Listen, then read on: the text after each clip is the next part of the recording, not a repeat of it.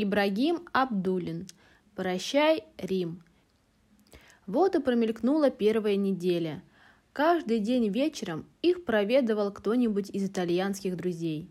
Сначала явился сияющий, будто ясное солнышко пекарь Маскотели, с огромным мешком на плече.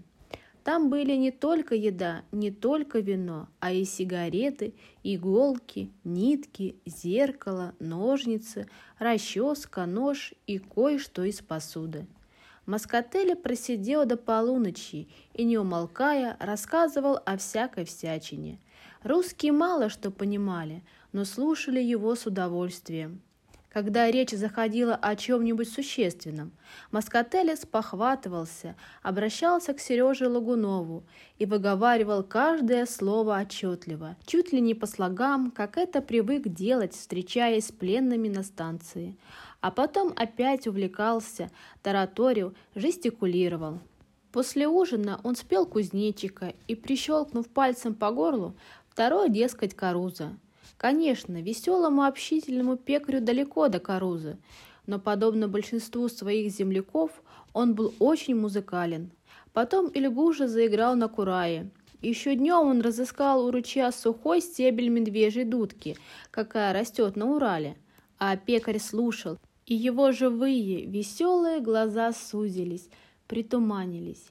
Видимо, была какая-то завораживающая сила в протяжном, печальном напеве Курая и в мелодии, рожденной в душе маленького, неведомого ему народа, живущего в горах дальнего Урала. Неизвестно, какие чувства пробудила та песня в сердце итальянца, только было ясно, что мысли его витают где-то далеко. Ильгужа уже давно перестал играть, а Маскотели все сидел задумчивый, молчаливый. Затем он взял руки курай, повертел так и эдак, дунул с одного конца, с другого, но не то что музыки, а и звук это никакого не выдул. Тогда он по привычке вздернул бровь и заявил «Фантастика!»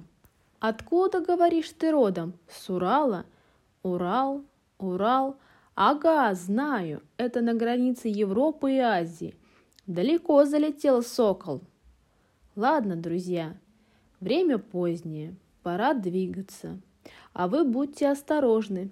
Все гестапо поставлено на ноги. Начальника тюрьмы в рядовые разжаловали, а жителям Монтератонда просто не терпится на вас посмотреть. Он подмигнул Антону, Особенно девчата интересуются русскими удальцами. Ладно, чао!